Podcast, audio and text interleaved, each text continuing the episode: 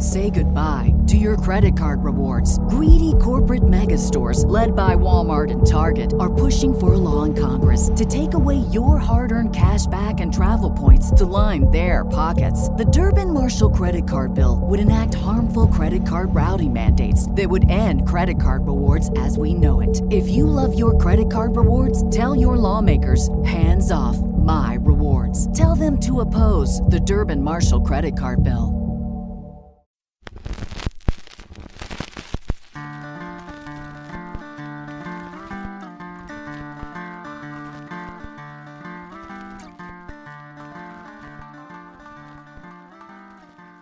Hey, welcome to the Crack House Chronicles. I am Donnie, your host, and with me is a man who doesn't need to break a mirror to have seven years of bad looks. it's Dale. No, I got a lot more than seven. What's going on, bro? Hey, how you, man? I'm all right. That was pretty good. Yeah, I always try to surprise Dale with some kind of. Oh, I'm always coming in from the side, pop me in the head. Yeah, he don't never know what I'm gonna say about him.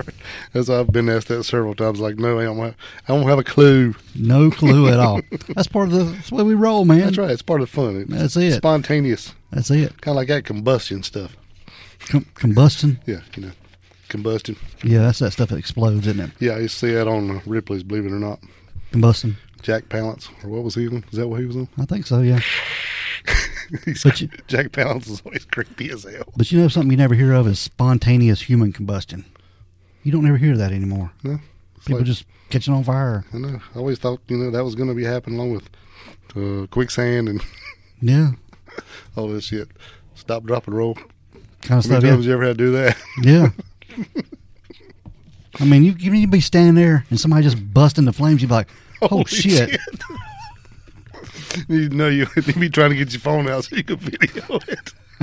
Get a fire extinguisher. Hell with that. How many times you ever saw this? Let it burn. Yeah, slow down your burn. I got a video of this. Hurry, my phone's about dead. That's it. You got any good shout outs, man? Oh man, yeah. I tell you what, we've had a, a pretty good bit of likes and followers, you know. So I'd like to give a couple of those folks a shout out just to get us, get us rolling this week. I'd like to give a shout out to uh, Charlotte Hutchings Glaze, and uh, I'm sure I'm butchering all this, but you know that's how we are. Uh, Sheena Murray, Shelly Voros, and Donnie. I guess one's for you. You must have popped your ankle bracelet or something. It's uh, the Massachusetts Department of Probation is now following us. My ankle monitor is still attached. okay, just checking under your sock. Yeah. Okay. And I also want to give a, a big shout out to uh, Dawn Pickle, who uh, went up to the website this week and hit that gas button, uh, gas money button, and uh, dropped some change in there. And we sure appreciate that. That is uh, awesome. Thank you. Thank you so much. Absolutely. And uh, one more, Donnie. Uh, our buddy, you know, from originally from Gastonia out here down the road, living out in Texas now. Uh, Angie Williams. We uh, we got her in our thoughts and prayers this week. Uh, her house caught on fire uh, not long ago. It had something about uh, some faulty wiring within the house they were renting. So uh, we we'll be thinking about her, her, and uh, hope all you guys do the same. Yep. Angie, we uh, got you in our thoughts and prayers. So hope you know. I hate that. That's that's Do you know if they had a Go- GoFundMe or anything like that? no idea. I hadn't seen one yet. If they do, if they Yeah. don't, maybe we need to start one. Well, if we find one, we will post a link. Yeah, we will. Try to help you out, Angie. Hope you, uh, I don't know, hope you're getting by all right out there. It's a bad time to be homeless. Yep. And if anybody wants to be like Don Pickle and go to the website and click on the gas money button, That's right. You could be a hero too. by all means, go do it and help keep the lights on, help keep gas in the tank, and we'll give you a big old shout out. Yeah, because we sure, sure appreciate it. Yep. And if you want to go to Apple Podcast and click that five star, leave a rate and review. Any rating reviews are very, very much appreciated. And uh, just want to have a little side note. You know, we do have a YouTube channel. You know, and it's usually it's just the same shows. You know, no video or nothing yet. But uh, Just a cover wanna- photo on there. Yeah, Yep. just a cover photo and some some cool graphics. You know, but uh, I just want to say, you know, really appreciate all you guys too. We have uh, over 823 subscribers now with uh, 76,396 views as of this recording, and Wow. we think that's pretty damn good. Oh, that's really good. And So- I'm a, I'm an episode or two behind getting load uploaded to YouTube. Yeah, but that's that's that's all right. That's Yeah, usually just- the way it is. If you're if you're only a YouTuber, you don't know that. Yeah. Yeah. So But uh, just- yeah, just so you know, we really appreciate it, and we don't uh, give us a whole lot of shout outs for those folks, but uh, we do appreciate on any platform that you do or any way you take in the show. And I want to appreciate Dale for doing the graphics for the YouTube cover photos because he puts a lot of work into them and they're pretty awesome. Well, thank you, man. He'll send them to me and ask me how I like it, and I like it. That's the way he likes it. I like it. All right, Donnie, what we doing this week? We better get on to somebody being on our ass. yeah, ass. somebody be complaining about something. yeah, we have to start giving shout outs to the criers. yeah. Whatever. We have got a serial killer this week, Dale, Yes. and he is. His name is Chester Dwayne Turner, Dwayne. and And I'm sure a lot of you going, who? who is Chester Dwayne Turner? Yeah. Well, he's a serial killer, and he has probably got a high number of kills. Yes. His- count is pretty high. Yeah, but you don't hear much about him. No, you Mm-hmm. don't. But you mentioned this the, the other week, so we're gonna we're gonna give him a shot and talk about him. You know, he's kind of he was hunting about the same time. You know, I use that term loosely, hunting, but you know how it is. Well, you know, it's about the same time as uh, the Grim Sleeper and uh, what was the Skid Row killer we did, Greenwood, Vaughn Greenwood, and, and uh, also uh, Richard Richard Ramirez. Ramirez, and one or two other guys are all at the same time. So I guess you know Ramirez probably got the most the most press out of all those guys, but uh, Chester's got a higher count than Richard. Oh yeah, He just wasn't as well. I don't know. He's pretty damn vicious. yeah. So we're going to do that today. We're gonna talk about him. Yes. Just a little bit of background on Chester Dwayne Turner. D. Wayne. D. Wayne. He was born on November the fifth, nineteen sixty six, Mm. in Warren, Arkansas. This little back backwoods country Arkansas. Yep. Farmland and stuff. And when he was five years old, he moved to Los Angeles with his mom. Right. I think he had a troubled life out there. Well, that was probably a shock to the system. Yeah. Yeah, because they went to they moved not just to L.A. to South Central. Yes. they went from the the pot to the fire, pretty yeah. much. yeah. Yeah, because they was living in Straight out to Compton. they lived in Arkansas, and it was pretty out in the country. yeah, he went from a country to the you know pretty wildlife Yeah, and this time in Los Angeles, I mean, drugs and everything. Yes, Yeah. back when the crack was running rampant and PCP and gangs, and so he moved right in the middle of that from little lazy Arkansas. yeah, and he um, attended public schools in Los Angeles, but dropped out of high school. Yeah. And he was working for Domino's Pizza as a cook and delivery guy. Right. Well, you know, when he was younger, you know, he, he would go home and stay, at, you know, at, with his mom. But he had he was like a latchkey kid. You know, he had to come home, let himself in, and his mom come home from work. But she would never let him go out and play or go do stuff, and she would keep the food locked up in the house. Yeah, So he had a pretty pretty rough childhood that way. You know, I mean, I guess she was trying to protect him from everything going on outside. But I don't know how much. His, so he didn't have much social skills, you know. And then and wouldn't let him go to the park or go anywhere. right and play ball and stuff, whatever. So he started rebelling a little bit, you know, and then even at school, he was, uh, you know, he was starting to, I guess, Getting in trouble. he was getting in trouble, but uh, well, I was looking for people who were kind of weaker than him. So he started picking and groping on girls. So then he, he got the nickname uh, Chester Molester. So I'm sure that didn't that didn't help. him Groping and fondling girls in school. Yeah, Yeah, and then later on, that's when he would just drop out of school. Chester Molester. hmm But yeah, when he dropped out of school at the age of 17, like Dale said, he got into a series of brushes with the law. hmm And in one, there was a stabbing incident. And he knifed a childhood friend Right. after he pulled a weapon on him. A weapon. A weapon. A weapon. Mhm. And he claims that he was jumped by three thugs who sliced his right cheek. Yeah. And we'll post some pictures of this. And he has got a down the right side of his face. I mean, it starts on the top of his head and goes down the. Yeah, it said he said he was uh, selling drugs on the corner, Yeah. and three guys come up and jumped him. Yeah. So whether it happened or not, that's his story. You know, and then while he was in school, he met the girl who lived across the street from him. You know, and you know he was she was more of a book bookworm type chick, and uh, her name was Felicia. Felicia Collier. Yeah, and uh, they were you know pretty tight. And uh, his mom would send her over there to try to do help him with uh, drugs, help him with his with his grades, and she had you know helped him out, and then you know it, it worked for a little while, but then it didn't uh, didn't pan out. Yeah, they were. I think she lived with them too, like you said, and they. Uh, Well, she you know she was in high school and she was doing really well, but she had a boyfriend in high school, and she got pregnant, and when uh, she got pregnant, her mom threw her out of the house. oh man. So Chester said that you can come over and live with me and my mom. So he went and talked to his mom, and she moved in with them. Mm-hmm. And then even after uh, she gave birth, you know, Chester always Chester really liked her, but she liked him as a friend, but not like he liked her. So, but even after she had the baby, the little girl, you know, Chester would help, you know, keeping the baby and taking care of the baby and help doing the hair and all that stuff. And eventually, she started falling for him because he was loving her her child so much. Yeah. yeah. That'd, be, that'd make a big difference. You know, not long after, well, after a short period of time, uh, Felicia got her own place. Now, when she moved out, her and her daughter, uh, Chester didn't move in with her, but they were still seeing each other. And then uh, after a, a, short period of time, he eventually did move in, and that's when she started noticing, you know, a lot of weird changes about him. You know, he would come in really, really late, and he had the job at Pizza Hut at the time. So sometimes, you know, he could play it off as he was doing deliveries and this kind of thing. But then he would catch him and be in the bathroom watching porn for long periods of time and stuff like that, and just being really erratic. And then sometimes he was good, and sometimes he wasn't. Even once they had went to a, um, a Christmas thing with at her aunts, and everything was really good. And on the way home, he just kind of snapped and said his uh, everything just changed about him. And all of a sudden, he said you know, he was accusing her of uh, cheating, and he just turned around and punched her in the face and she wasn't cheating on him. And when she said something about it, and he got all pissed off and said, "I'll just drive this car right off the damn cliff." Mm-hmm. So they went home. and She just got the baby and they went in the house, and and then he told her he was sorry and would never happen again. So but she, she ended up staying with him. Give him another chance. Yeah, you know, and then it just stuff stuff like that was happening, and then. then but see, I think Felicia went through this with the the baby daddy too. Yeah, he he accused her of running around on him. So. Uh, anyway, that kind of stuff was going on, and then he was just getting weird where he'd be fine one minute, and then it's just like his whole emotional state would change. Mm-hmm. So we got that kind of mess going on. Yeah. You know, he had came in one night uh, really late, and she's like, "Where have you been?"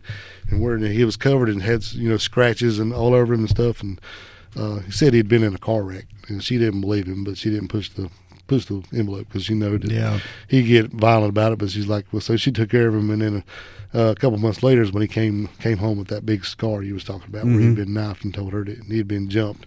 And she said, you know, we live in a rough neighborhood, so you know it could be true. Mm-hmm. But you know, we saw in a interview with him that that's what it was. That's his story. Yeah.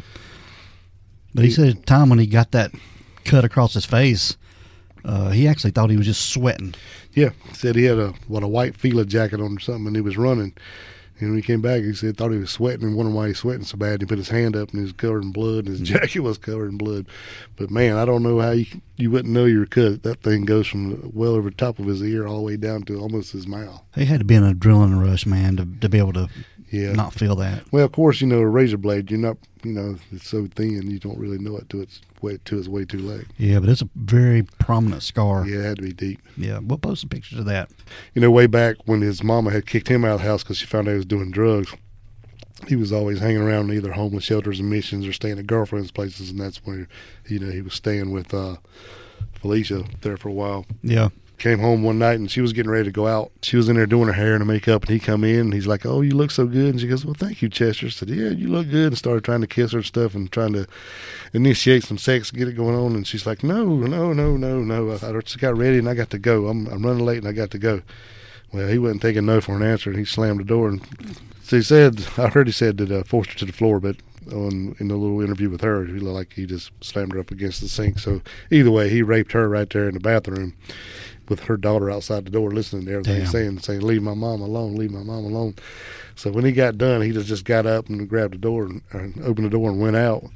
She got up and got herself together, went running in and grabbed her gun out of the bedroom that he didn't know she had, and uh, he went out the front door and she came out behind him and pulled a gun up behind him and the neighbor hollered said no don't don't shoot him he got the baby and uh, so she put the gun down turned around he had the baby in his hands but she wouldn't give it to him. So that lady who had hollered about the baby had her her cordless phone in her hand and give it to her. So she called the cops and they came and got the baby Damn. back and then took him to jail.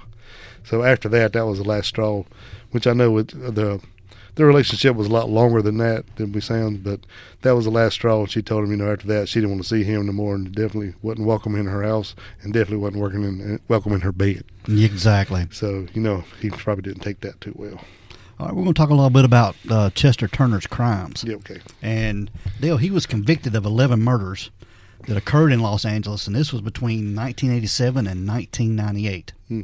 And the first of these murders took place in a four block wide corridor, and it ran on either side of Figueroa Street between Gage Avenue and 108th Street. Right. This was uh, downtown Los Angeles.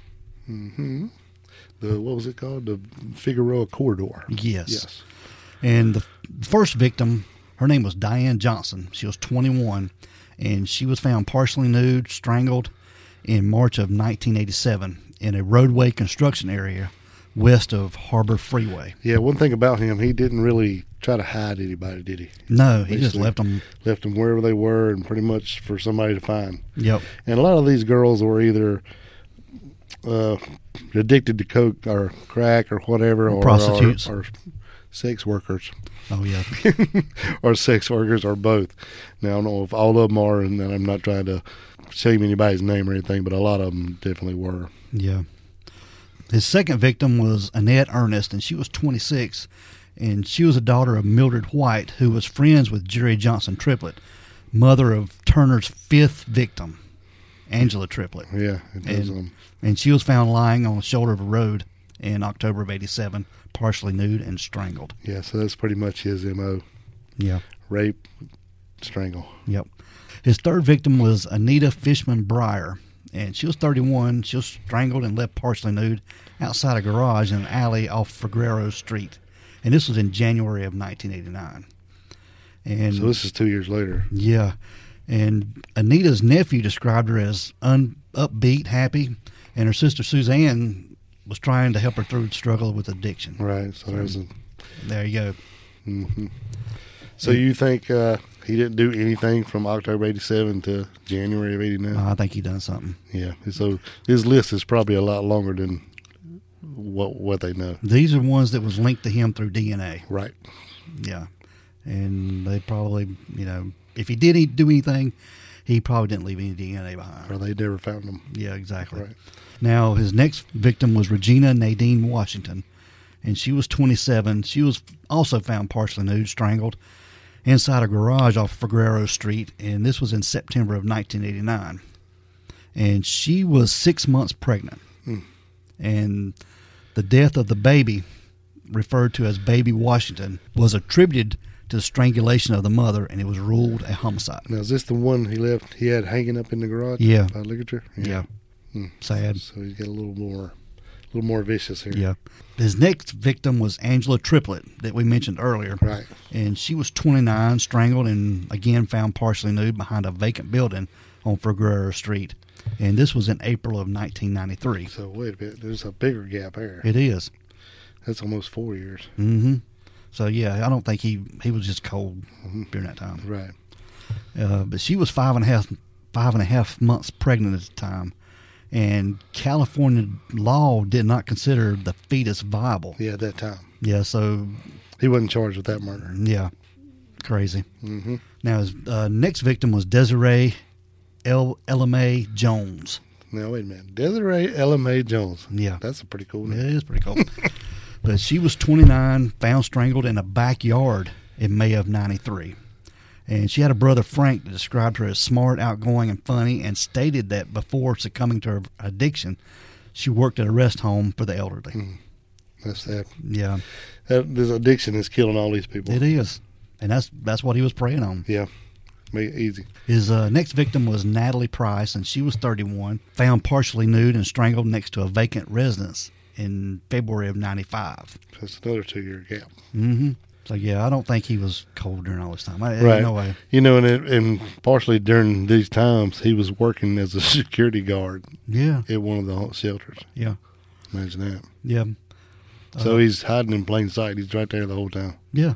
Now, his next victim was Mildred Williams Beasley. She was 45, and she was found partially nude, strangled, and she was left amongst the bushes alongside the 110 freeway in November of 96. Right.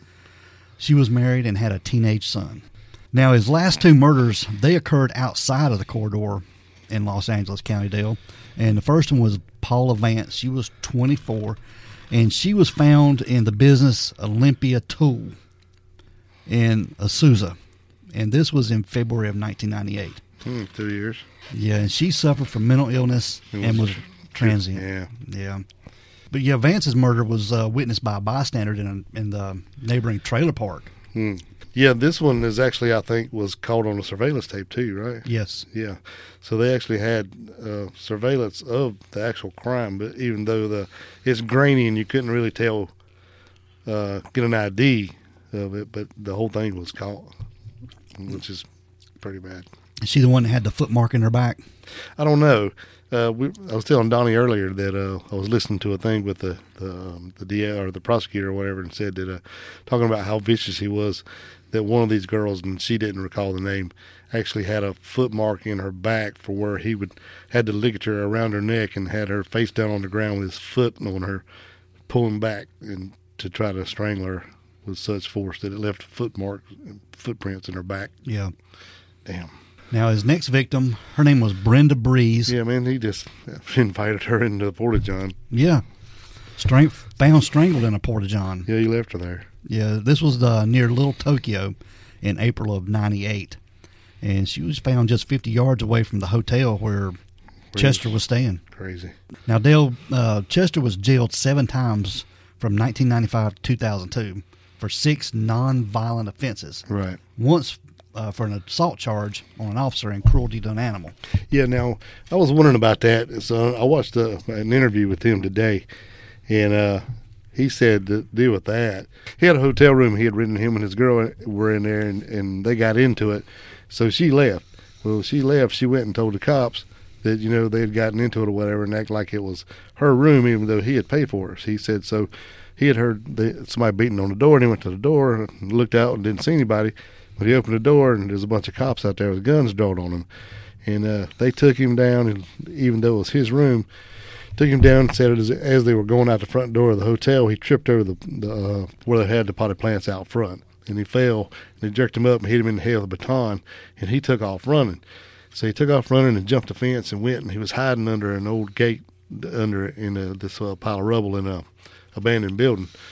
So they come out there, and then they uh, let the dog out and said somebody told where he was. And the dog come and got him, grabbed him by the arm and stuff. And I don't know if he swatted at the dog or whatever, but he said that was the they got him for that because they, they come out there and said they didn't find no gun in the room or nothing. He said because he didn't have no guns. Apparently that girl had went out and told him he had a gun and he was on parole and all this stuff, and he really didn't have nothing. So they charged him with cruelty in animals, even though the dog was the one that bit him. Mm-hmm. So that's what he said anyway. Yeah. That's his story. Yep. And the guy had hit him already, so then they handcuffed him up and took him on in. Yep. Now, in March of 2002, Chester sexually assaulted a 47 year old woman for approximately two hours and threatened to kill her if she told the police.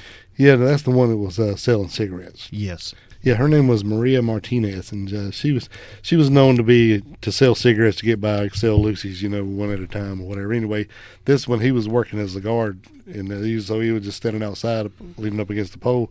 Called her over to get a asked her if she could have a light, and as soon as she got close enough, he grabbed her by the throat and drug her behind a dumpster. Dang. So she trusted him because he was the guard and was always there. Yeah. So and they ended up getting her killed. But man, two hours. Yeah. I hate to think what he did to that girl. And then he didn't kill her. He let her go. Mm-hmm. He told her that, you know, he threatened to kill her. You know, so if you ever tell the cops, I will hunt you down and I will kill you. Yeah. So he let her go, and she went to the cops, but they didn't believe her. Went to the little substation there in uh, South Central, and told her that she wanted, uh, you know, to file a report. And they basically told her just sit down and wait. And so she stood there forever, and then come back. They didn't believe her. Said they, uh, she said that way she felt, they thought that him and her were partying, and stuff got out of hand. So she just left, and she wasn't going to say anything about it. And then the next day, one of the administrators at the at the homeless shelter or the shelter where she was staying, she told her the story, and she believed her and said, "You got to go report it." She goes, "I don't want to go. They don't believe me." Said, "No, you have to." So she finally talked her into going back and reporting it. They made a report, and then they went and arrested Turner, and that and got his DNA Yeah. because that's they had you know they can do that whatever when they arrest you. Mhm. But basically, letting her go is what got him. Yep. And then you know, if she wouldn't have talked her into going back, he he wouldn't have ever been caught. But he was uh, convicted and sentenced to eight years in California State Prison. Yeah, for that rape. Yeah. hmm But like Dale said, he was required to give a DNA sample to CODIS. Right. And in September of 2003, based on that sample, Chester was identified as a match for DNA recovered from the Vance and Bries case. Heck yeah, you know when they put that sucker in the in the CODIS, that started dinging like somebody Oh, you know it had had- their phone off for two Oh, weeks. yeah. Ding, ding, ding, ding. All the hits it was getting up. And detectives be, they began a careful examination of Chester's background, and nine of the eleven unsolved murders were matched to Chester Right. using DNA evidence. Crazy. Yeah, they yeah, like Dale said, it lit up. Mm-hmm. Now on uh, June the nineteenth of two thousand fourteen, it's really not that long ago. Chester was convicted of four additional murders, and four victims were identified as Cynthia Annette Johnson. She was thirty. Elandra Joyce Bunn, who was thirty-three.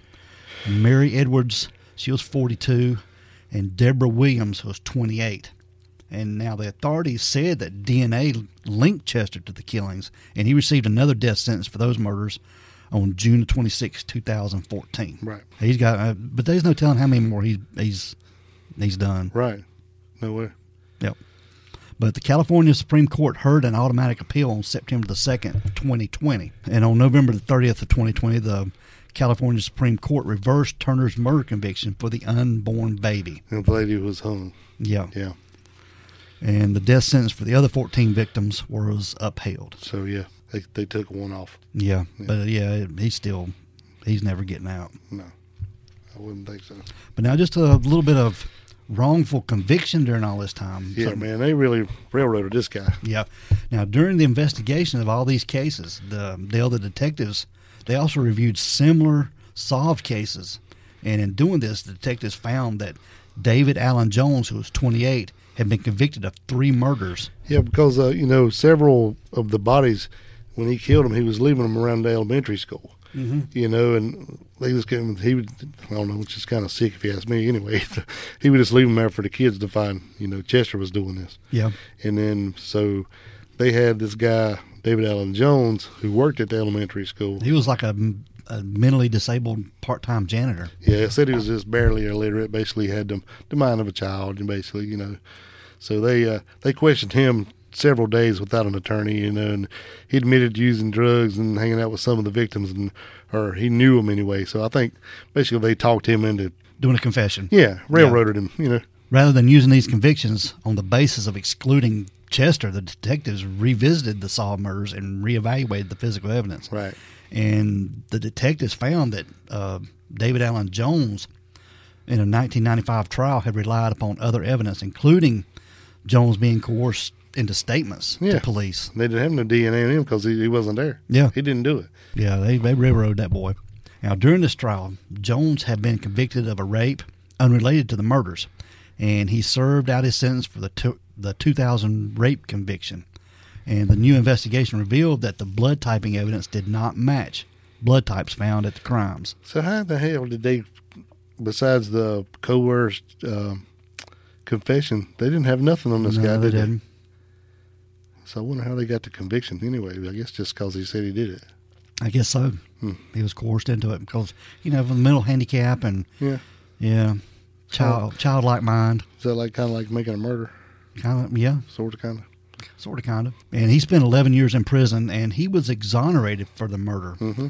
And Jones was released in prison in March of 2004, and uh, a lawsuit was filed against the city of Los Angeles, and Jones was awarded seven hundred twenty thousand dollars in compensation, which That's is a, that's a lot of money, but damn, it's not enough. for ten years of your life for something you didn't do, and they know you didn't do it. Uh, he should have he should have got more money for that. Yeah, I think so too. a million for every year. But Chester Dwayne Turner is in prison at San Quentin, and he's never getting out. Yeah, he's still there today, Yeah, he is. San Quentin. Yep. But uh, yeah, we know there's not a whole lot of details in that stuff, but man, he was a vicious guy. Yeah, with with probably more killings than Ted Bundy or some of these other ones. Yeah, definitely more than Ramirez. Yeah. Yeah. But these were all black female victims. Yeah, he was black as well, and I think uh, David Allen Jones was as well. hmm So it's just crazy. Yeah. But uh, those poor women, you know, when you get down and out, and they were all living in either homeless or transients, or they were living in those uh, the little uh, mission places. Yeah. He was just picking them off because he didn't kill really outside, except for those two. outside of uh, that little area. Yeah, I know. You know, and then one, and I'm not sure which one it was. One of them he had killed, and her mama had a you know a like a memorial thing at, at her house, and we had like a cookout and stuff. And Chester went to it, went in, got him a plate and everything. He was Mhm. just right there with him. And I was thinking, now didn't uh, the Gaffney Strangler do it as well? Yeah, The one they went and he went to like a little funeral at, at the did. home of the woman. Yeah, I was thinking about that today. Which is episode fifty. You go back and check that out. yeah. Go check it out. Gaffney Strangler, That's a good mind. Remember that episode.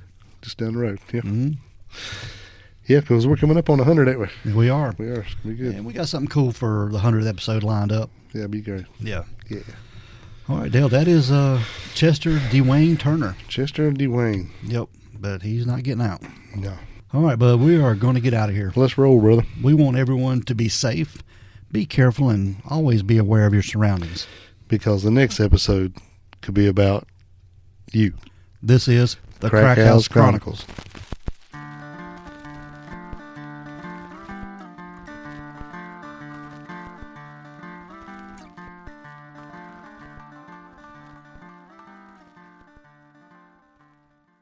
Say goodbye to your credit card rewards. Greedy corporate mega stores, led by Walmart and Target, are pushing for a law in Congress to take away your hard earned cash back and travel points to line their pockets. The Durbin Marshall credit card bill would enact harmful credit card routing mandates that would end credit card rewards as we know it. If you love your credit card rewards, tell your lawmakers hands off my rewards. Tell them to oppose the Durbin Marshall credit card bill.